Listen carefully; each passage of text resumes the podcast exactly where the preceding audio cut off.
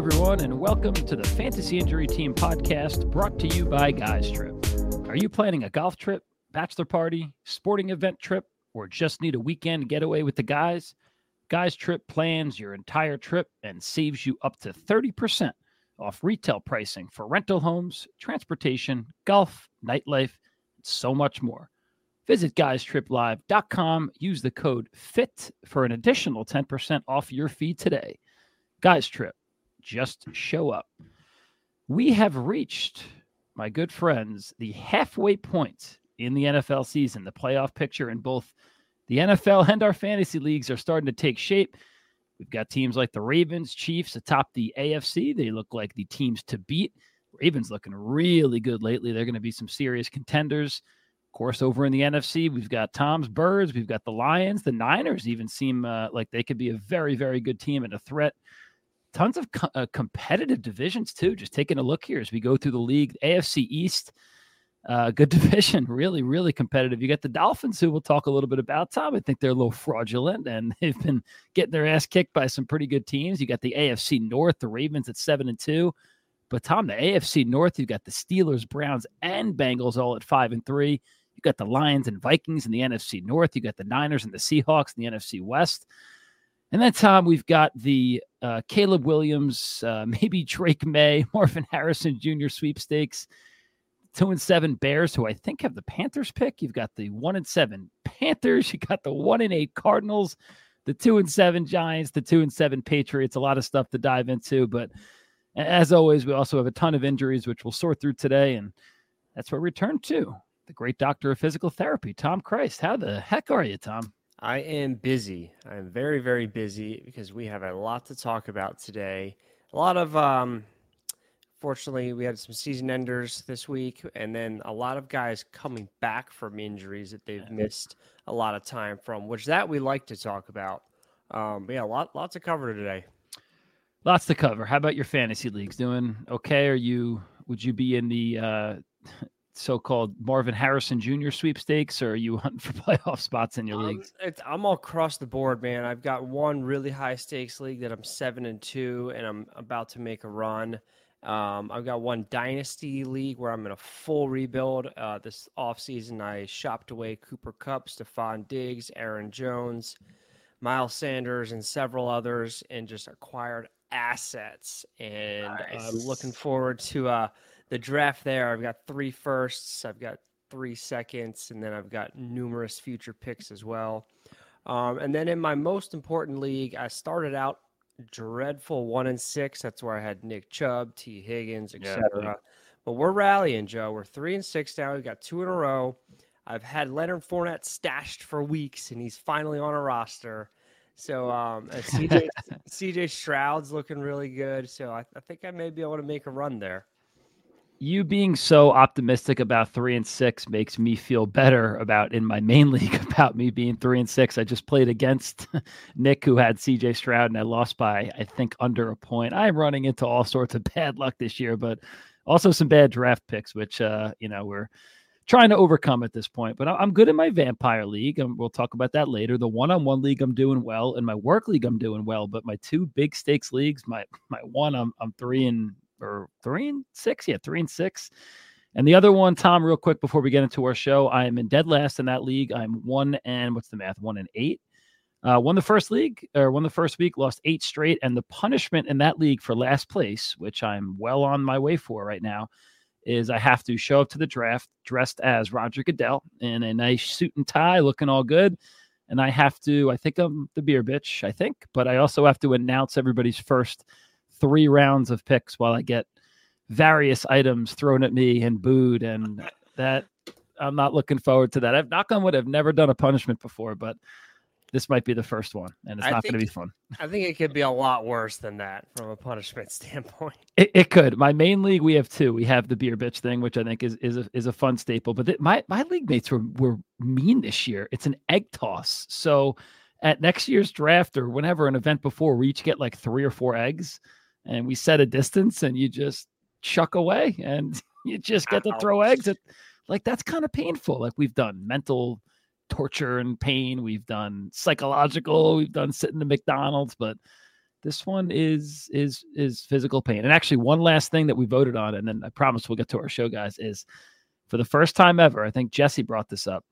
Next year, we're not going to know our draft spots until 30 minutes before the draft. So like old school. So we're going to show up, we're going to play like a pong game or something, and we're going to get our picks right before the draft. So a lot of things to look forward to, Tom, but I look forward to talking to you here about some injuries. So a lot of guys here, we'll try to talk through them. Um, and of course, as I put the show together on Wednesday, there has been have been some updates that have come through. Tom will work us through those, but let's start with some quarterbacks, Tom. Justin Fields, who, when I made this earlier today, looked like he was somewhat on pace to play, but now I'm getting information that he looks like he's out. Um, thumb injury. He's already missed three weeks. This would be the fourth. What's going on with Fields, Tom? Not looking like he's going to be ready yet. And they play Thursday or, or today as, as people will be listening to this. Correct. Just not quite enough time to get all that grip strength back. That's the challenge with this injury, with this um, thumb dislocation and sprain is getting that strength back. And as a quarterback, obviously, he needs to have really close to 100% grip strength in order to have proper accuracy and to prevent fumbling. So it looks like it'll be another week for Fields, but I do expect him to come back soon and play really, really well. Hope he does as well in his place. Tyson Bagent hasn't been terrible. He did throw three picks last week, but tomorrow slash today's game, depending on when you're listening, I don't think it could get worse for a Thursday night game, man. You got the Bears and the Panthers, which just looks like it's going to be a disgusting football game. And side note here, as bad as the Panthers have been, their defense has been decent. Just something to look out for if you were playing. I don't think you play Tyson Bagent, but you know any of the guys there, like the running backs, the receivers, they're eighth in total yards, and actually the the Panthers are fifth in passing yards allowed. Um, and the Panthers, I guess, are just so bad because of their offense. But even before we wrote this show, or excuse me, before the the Fields news came out, I, I already was probably going to bench him this week just to wait and see. Guys, I like this week at the quarterback spot as we transition here. I like Baker Mayfield, Goff, Purdy, maybe some Sam Howell because there are some quarterback buys and there's also some quarterbacks down. But it looks like we might have some quarterbacks back in action, Tom. And I'm talking about Kyler Murray. Is this finally his debut this week? It's looking that way, and a lot of reason to be excited. The Cardinals have done, in my opinion, the right thing here. Now, say what you will about them tanking, not wanting to win. That's why he's not playing till now. Sure. But either way, this is about 10 months since his surgery. Remember, his, his surgery wasn't until three or four weeks after his injury. So I believe his surgery was January 3rd. So he's a little over 10 months now, which is a reasonable time frame to return from an isolated ACL tear. He didn't have any other tissues involved. Now, reasonable to return, but is he going to be running at the peak Kyler Murray level that we know him to run at? Probably not. That's probably not going to be the case all season. Next season, for sure, no doubt. But his throwing should be just fine. Now, the thing with Kyler is 30% of his fantasy points come on the ground. So I, while I'm excited to watch him play, excited to see what, how he looks physically, I am not interested in having him on my fantasy team. There's a lot of people right now saying, oh, Kyler Murray, league winner. Well, you're not going to have all of that 30% rushing upside. And who does he have to throw to? like, uh, how could you possibly be excited about him in this offense? I understand he's a dynamic quarterback. He's fun to watch, but he's not going to have an elite couple of weeks here for our fantasy from a fantasy standpoint. Right. I didn't real 30% of it. That's a that, I mean, I know he's obviously a rushing quarterback, and that's what brings him that great floor when he's in his prime. But 30% is pretty significant. And if you don't think that's going to be at full strength, Tom, I don't know who he's going to throw the ball to. You got Brown, uh, you know, you have who I'm going to talk about later, Trey McBride, who might come out. But I will say, Tom, there's something sketchy in the air about this game because how bad are the Cardinals? How awful are the Cardinals, right? One and eight. They play the Falcons this week. They are 1.5 point uh, favorites against, or excuse me, underdogs against the Falcons. So listen, as much as we think Mur- Murray might not be ready, man, I don't know what's going to happen in this game, but Vegas believes in the cards a little bit. It's just a sketchy, weird game, but anything's better than than what Clayton Tune did. I don't know if you saw any of that game. I watched some highlights, man. Two picks, sacked seven times. The Cardinals, hold on, everybody, seven total first downs and 58 total yards. That sounds not very good. And I don't know, Tom, did you ever hear about the Kyler Murray Call of Duty thing? Like how his numbers go down when Call of Duty comes out? Yes. Call of Duty, of course. is coinciding with his return here. It gets released in like a couple days, which I oh, wrote has I wrote in my notes, it's historically been an issue for Kyler Murray, but we we, we we hope not. And uh, you know, it, it is going to be fun to watch Kyler back. And and I, you would probably not play him this week, Tom, just to wait a little bit. I mean, the Falcons D is also hmm, not a pushover at all, but you think you'd sit him if you have better options this week? Absolutely, I would not start him this week. Okay. Fair enough. Another guy, Tom, we're unfortunately all going to have to sit. He'll go to the IR in real life and in fantasy football. Is my home team quarterback Daniel Jones? Brutal. Uh, you know, a bad season gets worse for the Giants. He has a torn ACL what can you tell us about him at least for next year, or, or what kind of information can you give us on, on Danny Dimes here? At the moment, from the information we have, it's reasonable for him to be ready to go week one. Let's think about our, our factors for readiness to return week one after an ACL. Age, he's 26. That's not working against him by any means. It would be better if he was 22, but that, that's not a problem, his age. Right. I have not heard that he's had surgery yet. Hopefully, he can get that very soon. If he can get surgery, say this week, then it's about 10 months until week one. Let's hope it's not a situation where there's a lot of swelling and they have to wait a month before he can do surgery. By all reports, it's only an ACL injured, although I did see something today where a reporter was probing him, like, was it just an ACL? And Daniel Jones just didn't really answer them. Oh so that that's something we need to look out for because if there's other stuff involved, it's going to slow down the first phases of rehab, which could possibly be an issue for him to be ready week one. Um, and then the, the final factor is are they just like a different than the rest of us type of athlete? I would say no for Daniel Jones there. So Right. The timeline here is the biggest one. If he can get surgery very soon, then he should totally be ready to go week one and not really see that significant of a drop off in production. I know he's like Kyler, he's also a runner, but he's not the same level of running as Kyler Murray. Um, so I wouldn't expect that much of a drop off for Daniel Jones when he returns next season. And he's, I believe he's owed a lot of money so I am mad. I mean, it'll be interesting to see though what New York does because if they do continue to stink, there's a lot of good quarterbacks in this draft. So yeah. I know they have a lot of money tied to Jones, but it'll be interesting to see what happens in the offseason. What there's a lot to unpack there and, and some really good thoughts. What I mean, really tough situation, but what would you do if you were the Giants and they had one of those first couple picks. I mean, do you think it's time for them to move on? I, I'm so conflicted on him, and I'll talk about him in a second, but would you pull the trigger? Are you starting fresh? Or you, you know, I don't know what they would do with the money, maybe trade him. They'd have to definitely eat a bunch of it, but would you grab a quarterback? What do you think? I totally would. I have never felt that Daniel Jones was very good. I think he's an okay quarterback, but I think we've seen his ceiling and it's not anything special. And um, I th- I don't know how you would move on from him though. Like you would have to, like you yep. said, you would have to eat a lot of that money. And I there's so many good quarterbacks in this draft, so you don't even know if the market's going to be good. But if they're picking top three, four, and there's some really good quarterbacks there, yeah, I'd definitely go after one. If they have a chance at Caleb, uh, they just have to. Uh, but it's like the sunken cost theory. I think you just you just pull the trigger at this point. Like as a Giants fan, it's frustrating. I do like him as a quarterback. It, real quick, how would you rank him? What is there? Thirty-two teams. Where would you put him? I know you don't have a list in front of you, but like, is he? I just I, I I'm putting him between fifteen and seventeen. Real life quarterback. Do you think that's accurate? You think worse, better?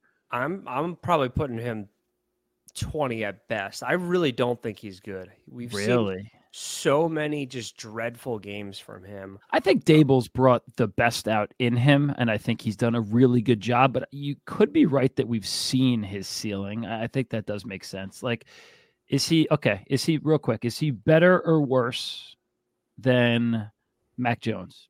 Oh, he's better than Mac Jones. Okay. Hopefully, I'm just warming you up, Tom. Uh, Russell Wilson, right now, currently. Right now, I would take Russell, but not by a lot. Jared Goff. Oh, Goff. 100%. I agree with that. Geno Smith. I would take Geno over Jones. Two more. Derek Carr. I would take Carr. All right. Okay. Uh, and how about Deshaun Watson as it stands right now? Uh yes. I It's would tough. take Watson. Dude, that like 14 to like 22 mix is just impossible. But again, I do think this firmly, and, and it, the injury sucks for for you know for the rest of our season, and and really for Daniel Jones, of course. But there, I I think it's time for them to take a quarterback. I looked at their recent draft picks. I mean, it just hasn't. I mean, a couple defensive guys, Kayvon Thibodeaux's been awesome. I mean, they went with the line a couple times with Andrew Thomas, Evan Neal, but like the receivers, Jalin Hyatt, okay, Wan'Dale Robinson, okay. Remember they drafted Kadarius Toney. Like I don't know, there's some decent pieces here.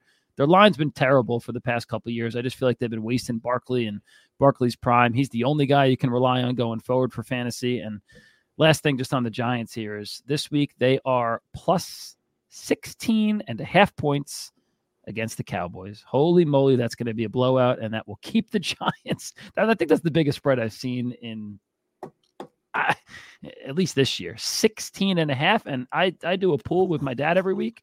I'll take the Cowboys. I'll 100% take the Cowboys. DeVito, I don't even know if he could surpass 100 yards at this point. Like the Cowboy, which also, side note here, I'm rambling a lot today but that actually worries me for Cowboys fantasy options. I'm not sitting CeeDee Lamb. I'm not sitting uh, Tony Pollard, but like DFS type of situation, like the Cowboys defense could score three times in this game. And then it's 28 nothing. And then you're like, okay, well, huh, no offense. And then you have whoever, who's their backup? Uh, the Cooper Rush, maybe? I don't freaking know, but maybe. sounds Trey right. Lance is there. Is he? Okay, maybe Yeah. we Trey Lance's sneaky DFS play. Now, don't quote me on that. All right. Let's move on, Tom. Got a lot of players to go through here. So David Montgomery, he is expected back this uh, this week with a rib injury. Uh, been okay, 16.4 points per game. But what can you tell us about Monty? Yeah, he's been very good when he was was playing this season. Uh, ribs are challenging when you have the injury, but he's three or so weeks out now. That's enough time for the pain to really be under control. He practiced full today. I expect no hindrance whatsoever from this injury. We've obviously seen Jahmyr Gibbs start to emerge, but uh, so we'll see them both play, no doubt. They'll both get a lot of touches, a lot of valuable touches in this offense, and I think they can both be productive at the same time. 100% plug and play. Now, Chargers, who they do play, have a pretty good run D, sixth in the league, allowing only 89 rush yards per game. But listen, Monty's been a stud. His usage is absolutely elite. They're coming off a bye. Gibbs had a tremendous game in week eight. I think he's going to be more involved, but Dan Campbell's pretty set in his ways. He likes this two headed or two headed monster backfield. And like you said, Tom, if you don't have concerns, I don't have concerns. So I'm all in for him and for Gibbs. Another guy expected back is, and this could be why that spread in the Falcons uh, Cardinals game is so low. James Conner expected to be back as well. Says he's ready to go with a knee injury. It was the knee, right? Yes, it was a knee injury. He was on the IR, so he's had over a month to rehab. That's generally plenty of time for these types of injuries. And uh, Gannon said that he looked fast, he looked good in practice. I haven't seen um, any reports that he's like definitely going to play yet, but I would anticipate that coming later in the week anyway. So as long as Friday, if he logs a, a full practice and it sounds like he's going to play, you can definitely put him back in your lineups. I know this offense stinks. Kyler Murray will make it better than it was before. And Conner was playing really, really well, even with Josh Dobbs at quarterback. And um, yeah, you can, you can definitely play him. And um, like I said, more than enough time for this type of injury to be totally out of the picture at this point. Fair enough. And they need him. I think Cotter will be a fine RB2 going forward as long as he could stay healthy. In the games he's played, 11.1 points per game, which is solid. And the rest of this backfield has been a dumpster fire. You got who? Emari Demercado. You got Keaontay Ingram. They were giving the ball to Daryl Williams. Like, it's a whole mess. They need him back. And I'm going to say this again. I, the, I don't understand the spread. I just don't get it. The Cardinals, even their implied total, Vegas has them scoring over 21 points this week. Like, I don't know. It's good. It's because of Murray. It's because of Conner. It's because I don't know. But I think Conner could be a sneaky little play this week against the Falcons, even in a DFS situation. Or, you know, I think if you have him, you plug and play as long as he plays. Okay. Next guy, another guy returning. You were right in the beginning of the show, Tom. We got Khalil Herbert back from an ankle injury. He was on IR. I think he missed four games, right? So is he going to be okay to play? Can we trust him? What do you think? It looks like he's on track to play uh, Thursday night. He had that high ankle sprain in week five, in which we saw him try to return in that game and immediately went right to the ground after trying to push off that leg. Characteristic instability with the high ankle sprain. But he's had over four weeks to rehab now. So these high ankle sprains, they can be tricky because they can linger because what happens is the two bones, the tibia and the fibula, get slightly pulled away from each other creating instability in the ankle. And depending on how bad it is, they may not just become back to back into place. They, they may they may or they may not, depending on the severity. And sometimes what happens when they don't fully form back together, there's just lingering stiffness and instability in that ankle. But that doesn't always affect production from a running back standpoint. In fact, our data set, which has, I believe, 28 running backs on it, they average no drop off in fantasy production in their first game back. And as many as 40% of them are meeting or exceeding like right where they left off from a production standpoint. So I'm not concerned there. There are concerns for this causing or being a factor in future injuries if that ankle function is not the same as it once was. We saw Jonathan Taylor last year, high ankle sprain three times, but even in the medical literature, ankle dysfunctions can predispose knee and hip and back injuries. So that's just something we need to look out for right now. It's not something that you need to make any decision on are you going to keep Khalil Herbert or trade him about, but just just be mindful maybe you keep an extra depth piece in your running back backfield on your roster. As far as his outlook for Thursday, from a per play standpoint, I expect him to be fine but he's entering a backfield with yeah. D'Onta Foreman, who's looked really good, Roschon Johnson, the rookie. They want to get going. Khalil Herbert was averaging 64% of the snaps. I don't see that happening on Thursday night. No, no. So will his fantasy output take a hit? Probably, but I think it's more from a snap share versus this injury. Really, really good analysis, Tom. Thank you. And I was benching him. I'm glad that you think he'll be okay health wise, and and again that reassures my thoughts on him. But it also, again, I'm very deterred from playing him this week because what reason do the Bears really have, or what motivation do they really have for feeding him in this game that we think the ball's not going to really be moved too much? Like it's a sketchy situation at least for now. It's a short week. The Bears are atrocious, and D'Onta Foreman's been fine. Like I don't see Khalil Herbert coming back the first week and just getting the lion's share. Would you say, Tom, 64% of snaps? Yeah. There's, there's no chance. Roschon's snap count was very low last week. I saw it was it, it was really low. But again, like you said, they want to get him going. So I'm listen, I'm I'm excited that he's back, but I am avoiding Herbert everywhere I can unless I'm desperate. Um, just until we could see what he can do here. Alrighty.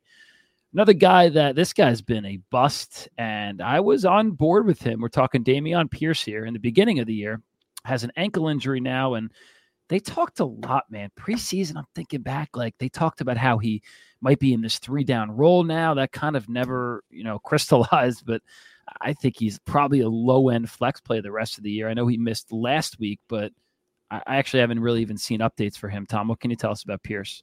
It's an ankle injury that kept him out last week. Did not practice today on Wednesday. So it's not a great start to the week, but he still has two days to get some work in. These type of injuries are going to be more impactful for the the backs that are change direction agility guys. He's more of a downhill runner, so that does work in his favor. That this type of injury is not going to impact his running style quite as much on average, we see running backs see a dip of about 11% fantasy production in the first game back. Not not huge, but again, like you mentioned, this Dameon Pierce has not been productive this year. No. So that coupled with the injury, I don't like starting him this week if I can avoid it. I, I would definitely advise against starting him if he plays.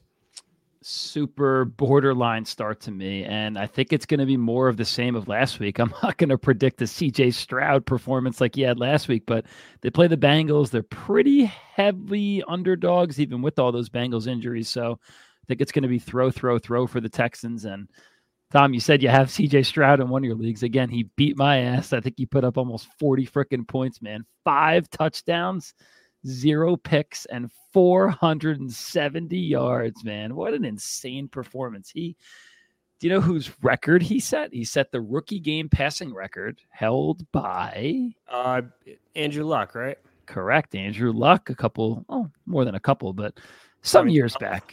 2012. Yeah, sounds about right. Yeah, I don't know the year. Remember, do you remember that page of Andrew Luck? How they made him out to look like a Civil War? Uh, I don't know if you ever used to follow yes. that. I forget yes. what it was called, but he literally looked like like a Confederate general or a Union general for the Civil War, like writing back. To, I forget what the hell the page was, but I miss Andrew Luck. What a guy! You're a history teacher. You teach American history, right? I teach a little bit of everything, but yeah. Which team, which side of the Civil War do you think Andrew Luck would have been on? Uh, there's so there's so many parts to that. Like if I say Confederate, then like we just make him sound like he's like a Southern like racist at the time. Like if I said North, like I, I do his appearance, non nothing to do with his belief system, but his appearance looks like a grizzled Georgia Southern guy. So I would say Confederate for that reason, but I'm not trying to insult anybody with. Okay, moving on because we do have some Southern listeners, Tom, and, and we love all of our listeners here at uh, Fantasy Injury Team. All right, next guy, man, is a guy who I drafted everywhere, and I want to go back to September and August and punch myself in the face and punch myself in the face again because I have Cam Akers in about three leagues, and I bought into it, and I thought he was going to be what Kyren Williams was. I was like, the guy in that role is the guy I want. And I was all in on it being Akers. It wasn't. Of course, he gets traded. And now this really sucks for him. An Achilles injury. Is this something that's like, I'm not going to say career ending, but like it's his second one, right? Like this is, this doesn't sound good. It's career threatening. That much is for sure. One Achilles tear is career threatening. Two, I don't know of a single skill position player that's come back from two Achilles tears. I know uh, Brandon Brooks, the Eagles guard, had two, and he came back and played well, but that's a totally different position and totally different ask, physical demand. Is this, this the same is, one or a different one? I, I, no, this is the other Achilles. Oh my gosh. So it would actually, I mean, neither would be good, but no what we know from the medical literature is that most people never fully regain the strength or the muscular endurance of that calf Achilles complex. So now he's got not one, but two calf and Achilles that likely are not going to ever be 100% what they were when he entered the league. So that's going to impact acceleration, is the big one, change of direction.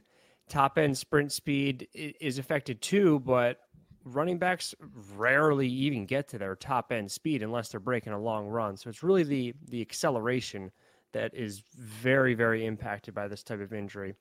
We are, of course, the Aaron Rodgers discussion comes up where he had this new procedure, which maybe Akers will, will get that same procedure. I believe, uh, well, Akers is in Minnesota now, not LA, but I'm pretty sure the surgeon that did Rodgers' procedure is out of LA which doesn't mean that Akers can't go to that guy. Right. Um, so it'll be interesting to see if he has that procedure, which clearly has a um, advanced aggressive rehab protocol. But still, this is the largest tendon in the body. Needs to take on up to 10 times your body weight in force. He's a 220 pound back. Yep. So that's 2,200 pounds of force he needs to be able to withstand. This is going to be a, a big challenge for him to return and be competitive in the NFL. Hopefully, he can do it. Um, obviously, you're dropping him in redraft. If I have him in dynasty, if I can get a fourth round draft pick, I will gladly take it. I fear this is, and even just really listening to what you just said, I do fear this is a career again, threatening is, I guess, the word we'll use. I just don't know if he's going to be fantasy relevant again because even before the injury, he was basically vanishing into thin air in terms of fantasy relevance here. But just a guy that never materialized for me, man. Again, I had the faith, but you know, just on not LA anymore, of course, on, on Minnesota. Still got Mattison there. I mean, I guess this is just going to mean more carries for him, even though he continues to be one of the worst running backs in football. But listen, he's trusted by Kevin O'Connell. Guy to look at, maybe, who I don't even think is that good, but just a name to look out for. Ty Chandler, maybe, just possibly rosterable. Scoop him, throw him in your last bench spot and see what the hell happens. Um, but in the game last week, some positive news. At least another great story there. Josh Dobbs beating the Falcons after being traded to Minnesota. I don't even know how many days before, dude. The post game cigars, or oh no, that was the Raiders, but the post game celebrations, the post game like he was just people were going nuts for him, and it, I'm very happy for him. He's a good guy. He's a good quarterback. I didn't even know the guys on the field he was throwing the ball to. But the good news is he beat Arthur Smith. So here's my regular weekly scheduled uh, 30 second discussion on the Falcons. Arthur Smith, he just sucks ass, is what it comes down to. Tyler, uh, he just continues to use this, the bad people. Here we go. Once again, it's the story of the year. Tyler Allgeier, everybody. 12 carries for 39 yards equals not good, equals 3.3 yards per carry. Well, guess what? He out carried Bijan, who had only 11 carries and by the way, 51 yards and 4.6 yards per carry. Much better. Bijan, two catches for eight yards. Cool. Allgeier had two catches. You know how many yards? Negative nine. That doesn't sound like he's going the right direction, right? Neither is Arthur Smith's brain. I went to the New York Marathon this week and, and hung up a sign in the, in the streets of Manhattan that said, uh, Fire Arthur Smith.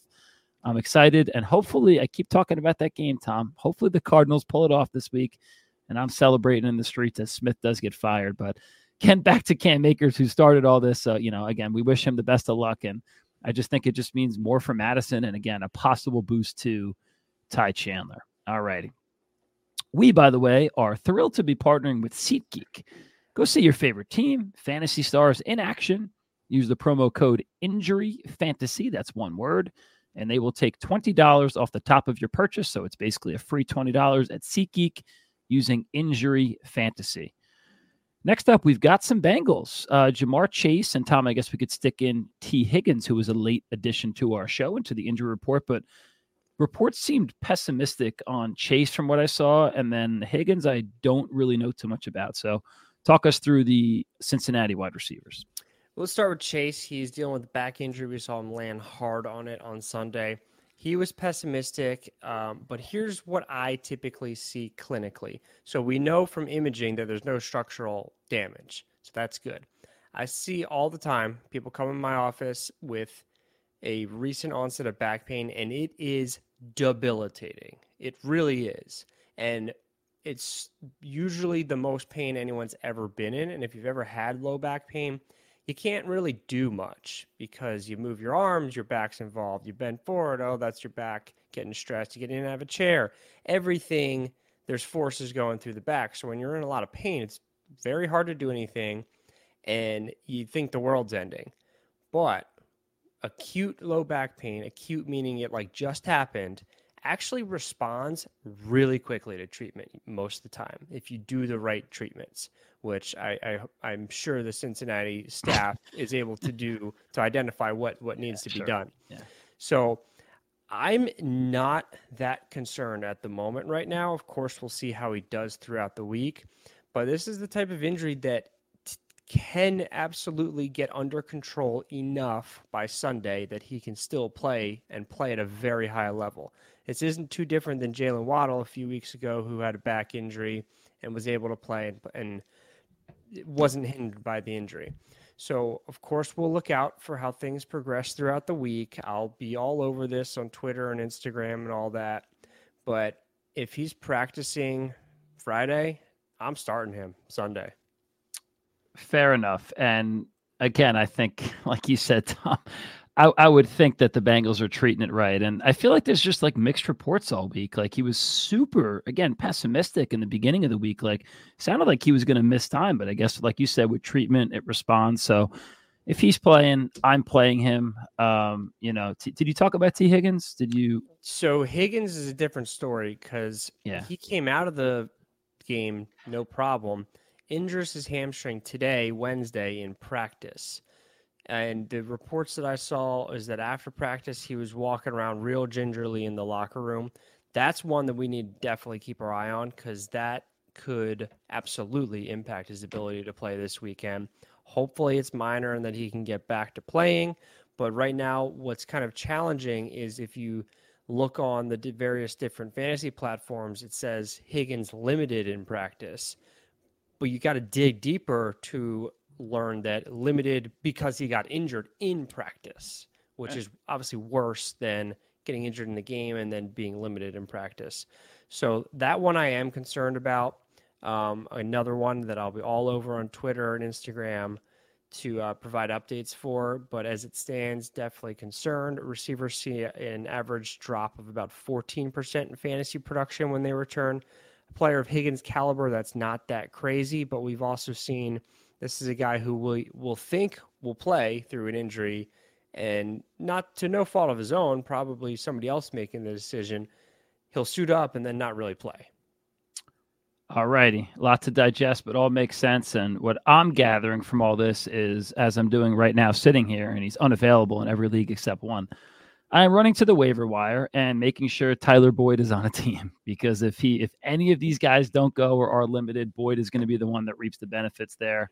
Um, if one of these guys, Higgins or Chase, does sit, DFS wise, I'll be with the 80% of other teams that do have Boyd on their team, but we're hoping for the best for these guys. And you know, Tom will, of course, be on it like he always is.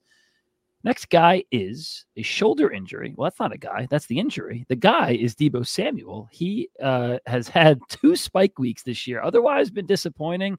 I think the upside is too big to sit him unless you tell me differently. What do you got on Deebo? He missed the last several weeks with a hairline fracture in his shoulder. That means it's like a really small fracture, and it's been four weeks, so that's basically resolved by now. It, it's healed enough to the point there's no pain, no limitations in function, and not a major risk risk for re-injury. Full practice today. I expect him to pick up and play like the superstar that he is, not in, inhibited by this injury at all.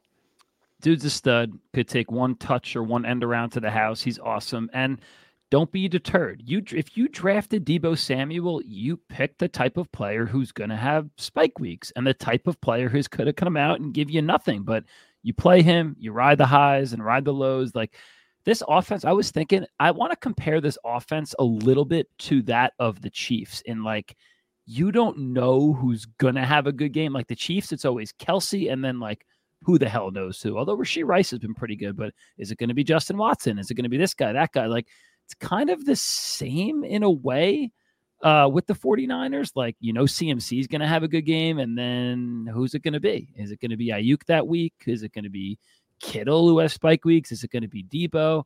But again, if you drafted Deebo, um, you're playing him. So Tom doesn't see, seem to have any concerns here for him from an injury perspective, which is good news. Next guy up, we got one, two, three, four, five, six players left, rolling right through. We've got Drake London, who has a groin injury, and he's been okay. What can you tell us about him? Is he going to play this week? What do you got on Drake London? Well, receivers average missing a game and a half. So if he does play this week, that's kind of right on track. He missed the one game. He did practice a little bit today, which is a really good sign. And we really don't see this affect receivers. We have a sample size of 40 that shows no decline in fantasy production on average after a groin injury. So whether you he was a starter for you or not before injury is what is going to matter here. But you, if he plays this week, you don't need to factor this injury negatively against him. Okay. The only thing, of course, you do have to factor in is Arthur Smith as his head coach. But on a more serious note, he his performance, Drake London, although it was a slower start, has been really consistent since week four. So since week four, half point PPR, Drake London 10.3, 11.7. Then he had a nice 17, 8.4, and 8. So he's been okay he's been playable. He's not killing you.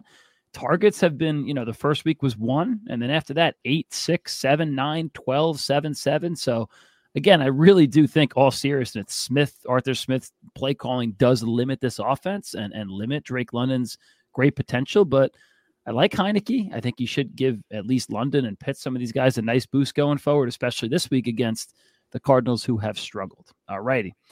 Tom, you tell me that Christian Watson is not hurt, correct? We don't have to really worry about him. We think he's a full go.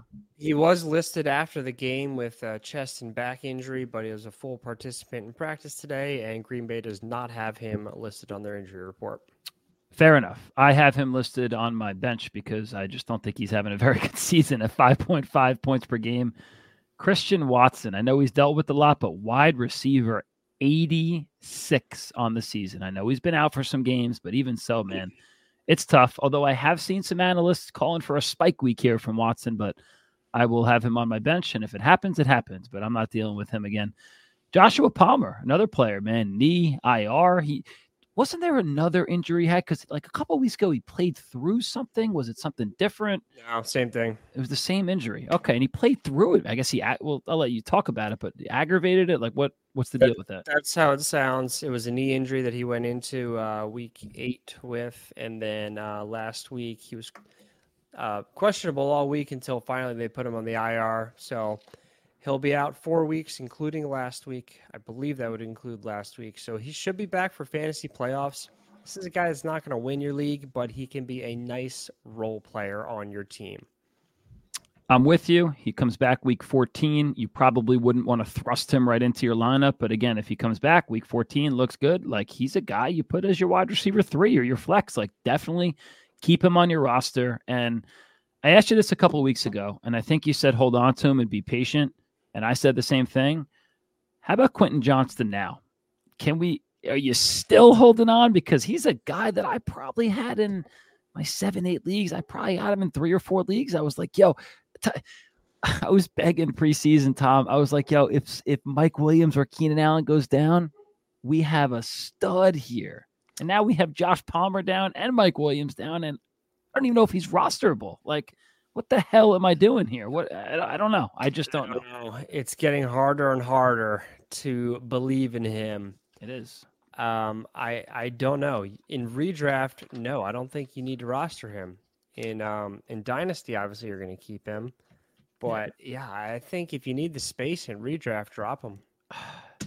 I don't know what to do. I mean, eh, diving into his statistics has Quentin Johnston 20 receiving yards or less in seven of his eight games. He's on pace for 272 yards, which, oh my God, Tyreek Hill gets on one play somehow. That math doesn't add up, but 272, 0.76 yards per route run. That's his PFF, you know, score or great or yards per route run, which by the way is 94th of 101 qualifying wide receivers for this year. And that also is 15 out of 15 for qualifying rookie wide receivers. And beyond that, I looked at the tape. He's not getting separation at all. He's not getting open. They look his way. He might not be getting the targets. They look at him. They have a couple first look or first reads for him, or even second in the progression. He's just not open. So I don't know what to do with him. The answer there is just Keenan Allen, and that's it. It's just Keenan Allen, Austin Ekeler, and and good night. And Jalen Guyton is going to score a 74 yard touchdown this week, and and we're all going to be like, okay, great. That doesn't help anybody. All right, Tom, tight ends. We got three left. Uh, we got Hockenson, Kmet, and Goedert. Let's start with TJ Hockenson, who is battling some rib injuries, correct? What What's up with TJ? Yes. So rib injuries, when it's not a fracture, or kind of even when it is a fracture, it's you're dealing with pain management because these ribs are highly innervated by the nervous system, so very sensitive when they get injured. More than that, though, the some major muscles like the obliques, the lats, and the pecs attach on those ribs, and they are constantly contracting and stretching with athletic motions. So when they are attaching to a site of the rib that's injured, that can hurt really bad, but also those muscles can really tighten, clamp down, which can impact range of motion. So those are just the things that the medical staff needs to address, needs to make sure everything's moving fine, which they should be able to do. He did practice a little bit today, which tells us it's not too severe, not like a David Montgomery situation who missed a couple games. So generally, these types of injuries they're painful for the athlete, but they can still play through them and play pretty well. Hockenson's been really, really good this year, so you're going to keep starting him. lock and load, getting peppered with targets. 9.8 targets is his average over the last five games. TJ Hockenson, get him in your lineup. And that's actually the only position this year, Tom, that's been predictable now that I think about it. At least your top three. You got Kelce one, you got uh, Andrews two, and you got Hockenson three. Forget who four is. I know five is Kmet right now because of his touchdowns. Who the hell would four be? I think Kittle's like seven. Um, it's not Waller, obviously. It's not. It might be. Might be like Jonnu Smith. no, I, I don't know to be honest. It's not Dalton Schultz. Um, Dallas Goedert was like in the mix. He was like nine. If you're in the audience right now, do some thinking. The audience, if you're if you're out there listening, help us think through this and chat it to your your car. Um, all right, Tom. Before we we look more silly, why don't you talk to us about Cole Kmet and his knee? Oh, Laporta. Oh, duh. Okay. I was gonna say I'll Google it, but okay. Yeah, Laporta. Laporta's at a freaking. He's he's another guy. He's probably is he the dynasty tight end two. You're the dynasty guy. Two, one. Like, you... uh, Kincaid would have been the first drafted, and Laporta. No, like right now, like ranking wise, like oh, you know. Uh, prob- probably him or um. trying to who are some of the younger tight ends? Tight ends don't really age, so um. I mean, you have Luke Musgrave, who hasn't been much. You have Meyer or Mayer. Oh, you, you're talking just rookies. Oh, no, no, no. I'm, I'm not. I'm just mentioning rookies, but I'm trying to also like Andrews is older, Kelce old, uh, Waller's low 30s. Yeah. Um, Laporta's probably number one. Then would be my thought. Like if a redraft were to start at in right off season or, That's or saying, startup yeah. draft, yeah, he'd probably be the first tight end. Yeah, fair enough. Okay. How about Cole Kmet? So this guy, this guy is either elite when he scores touchdowns, or you know what? That's just why he's tight end five because even if he doesn't score, he gives you like six or seven, which won't kill you. Like I think he's turned into a lock play, but is he going to be able to play this week at least with the, yeah. with the, knee injury. Yeah, yeah, yeah. He's off the injury report. No concerns there. Um, he's uh, he's also one that my three and six team that's rallying is rallying behind. So uh, I will be locked into the game tomorrow to watch Cole Kmet. there's, there's nothing like locking into a Bears Panthers game on a Thursday night. God, I'm gonna look for something else to do tomorrow. I'm actually going to the zoo tomorrow. Very, very excited about oh, that. That'll be so, fun. That'll be more fun than this football game.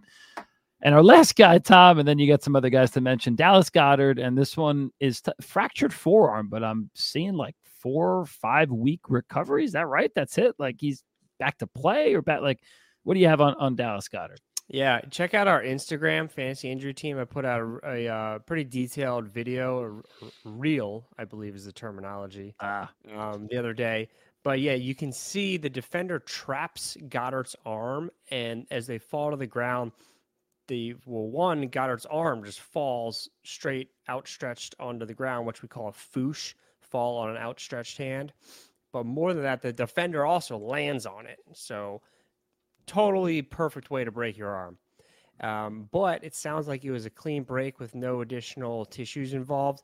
So they'll do a surgery to fixate it. And then, yeah, four weeks would be the early. That would probably be a little too early. But by six weeks, he should be back. And that's week 16, which is your fantasy playoffs. Yeah. And not only back, but back with no restrictions and no decline in, in production. I mean, we saw Zach Moss with a similar injury miss six weeks and then put up 18.7 points in his first game back. Different position, obviously, but the point is it's an upper body injury that's not going to affect their ability to do athletic things. Fair enough. All right. That does it for our main players, I guess. Is there anybody else you're looking at monitoring? Is, you know, that we missed? Yeah, the other two, this one literally just came up before we came on air, so I have not read up much on it. But Ken Walker apparently missed practice with a chest injury. I will definitely get more detail on that throughout the week.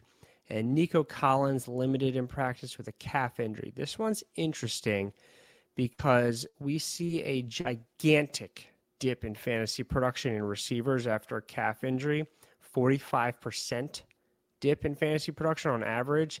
And that's a sample size of 16. And in that sample size, only one player met or exceeded their pre injury average. That means 15 out of 16 players are not scoring as many points as they are averaging in their first game after that injury. So that's one that we're also going to need to monitor really closely. All right. That wraps up our injury portion. And now we slide on to what's been a rough segment for uh, myself so far this year, or at least recently. And you could tell us how you did last week, Tom, because I always forget your picks, but then you remind me. I'm like, oh, okay. But our sleeper picks, everybody. So, as we know, we're teaming up with our friends at Sleeper. Everybody go to sleeper.com, go check it out, sleeper.com slash promo slash fit. They will match $100 for you. So, once again, sleeper.com slash promo slash fit for a $100 match. I'll go first. I will. Uh, I'll bite the bullet here. It's been a struggle. I am am open in saying that I have not been great at this, and it's it's it's a lot harder than it looks. Damn it! I started three and zero, oh, and I've dropped my last six. Now, so, some of this is bad luck. Like I, the one week I missed Hockenson by one yard. The the week I took Pittman, he had like 15 targets, and he only had like 30 yards or 40 yards. Last week, I'm all in on Jaylen Waddle and first play of the game. I don't know if you watched the game. It was Sunday morning. Um, nice catch. And then the next play goes down, gets hurt. So he plays the rest of the game banged up and hurt. So I lose that one. So I'm coming back this week. And, and Tom, mark my words here. If I don't hit this week, I am changing everything and I am going to become the under guy. And I'm going to follow your lead from a week ago or from whatever you did. I'm going to start taking unders because I'm sick of losing, but I have a good feeling about this, like I have this week now.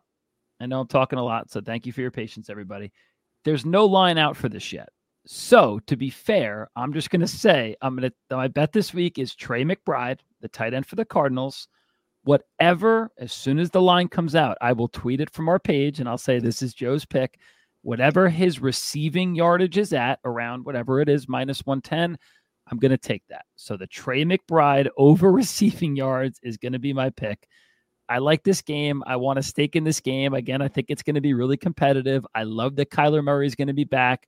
The Cardinals throw a very, very high percentage of throws to their tight ends. We saw that with Zach Ertz. And again, with Conner being back, I think they'll be able to move the ball better.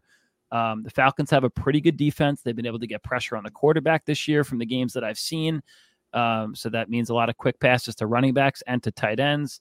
I like Trey McBride. He's a young guy. I think he's 22, 23, something like that. He's 6'4, 250 or something like that. I think he's a pretty good player. So am I allowed to do that, Tom? Just the over on Trey McBride? But it's early. It's Wednesday. It's hard to find lines already, but I just want to make sure that everybody knows I'm taking the over on whatever his yardage is released at when it first comes out. Is that is that legal? it's bold, but sure, go for it. I, I, I got to get bold or different or downright stupid at this point, but it stuck out to me in, in all of my research. Okay, what'd you take last week? I forget. Uh, I, I don't remember. I'll have to go back to watch the film on that one. I really don't remember. I'm get back to the locker room, watch some tape. Yeah, I'm sure it hit though. yeah, uh-huh, sure. Yeah. Uh, but anyway, this week, this one is too easy. I'm taking Tommy DeVito under 164.5 yards. It's that's like oh, it's so easy. Uh, Dallas has the fourth best pass defense, averaging 179 yards, which obviously is more than 164.5. But they have not played a quarterback as bad as Tommy DeVito, or on a team that's as dysfunctional. Um, Micah Parsons is going to eat his lunch, and he's going to come back, and he's going to come back and eat his dinner too so this one's just it's just too obvious. How could you not take it? He's, he's gonna have a full course meal that game. I mean, I, the only way that doesn't hit is if the Giants just have to throw 50 times and DeVito's not pulled and he just connects on 15 of 47 for whatever it is. But what's the at the what's the average the Cowboys are allowing? Only 179. Yep. Where'd they make this line? That's all. So 15 yards less than their average to a quarterback that we haven't seen being capable of throwing the ball past the line of scrimmage like that. I don't know where you found these lines. He, he did throw for 175 last week, but that's he did. Not, that's not happening again. I don't think it is either against the Cowboys. All right. Two more segments, Tom. Here we go. We've got the cue the music. Let's make this music loud this week, Tom. Cue the Vampire Diary music. We won the league. We got not the league. Oh God! Now I just jinxed myself, and now I don't have a chance. Okay, we won the matchup. We gutted it out in a battle of attrition, 82-75. So my options to steal this week were it was tough. It wasn't much. Um, Lamar Jackson, Gus Edwards, or Garrett Wilson were the only players I would even consider taking from that team. I didn't want Edwards because what's his name? The guy Mitchell got a whole bunch of carries for the Ravens and Justice Hill. So uh, Garrett Wilson, I, why do I want him right now? So I took Lamar. I think it's a good move. I mean, I already have Tua, but listen, record Vampire League now six and three, and when healthy, here's the squad: got Lamar Jackson or Tua, quarterback, my choice. Running back Tony Pollard and Raheem Mostert. Receivers, Justin Jefferson and Ja'Marr Chase. Tight end, I got Dalton Kincaid. And then for the flex bench, we got Chris Olave, Nico Collins, Puka Nacua, Kyren Williams, JSN. I need a running back. I need a running back bad, Tom. I mean, not terribly. I have Pollard and Mostert, but I need to win this week. I play Baldino. He has Derrick Henry, Alvin Kamara, and Travis Etienne. That's a big one. That's that, a good backfield. Uh, gun to your head right now. Who are you taking of those three? Henry, Kamara, ETN. ETN. Me too. Who's two? Kamara. Okay, I'm on the same boat as you. But if I could get one of these running backs, I'll feel really, really good about it. All right. Last part, little trivia question for you guys out there. And last week, the answer, Tom, I think you guessed 1950s in the spirit of Halloween. Well, trick or treating, everybody, was actually introduced and became very popular in America in the 1930s. The 1930s. Okay. Now that Halloween is over, back to the boring history stuff, although I don't think it's boring. And I bet you Tom's going to have a great time at this and probably have no clue who the answer is. Who is the longest reigning monarch in world history? So that would be a king, queen, prince, have you, whatever, who served the longest in world history ever? The answer is a lot of years and take some time to think about that. Send us a message at injury underscore fantasy and uh, we'll, we'll give you a chance to win a prize maybe a signed jersey maybe something fun. We'll send you we'll send tom to your house to hang out with you for a day. But tom do you have any educated guesses before we say goodbye? It's got to be one of the guys from like the chinese dynasties right good thinking but no it is somebody from i don't want to give too many hints a european monarch is the best I could do for you. Hmm. I don't know. I got I got to think about that one. we'll let you ponder it over the week uh, over the week here. But Tom, great show, man. Thank you so much for being here. Always really really great time and we appreciate you guys out there because there's no show without you. So we appreciate you being here with us. Go crush it this week and, and good luck. And we'll see you next time on Fantasy Injury Team Podcast.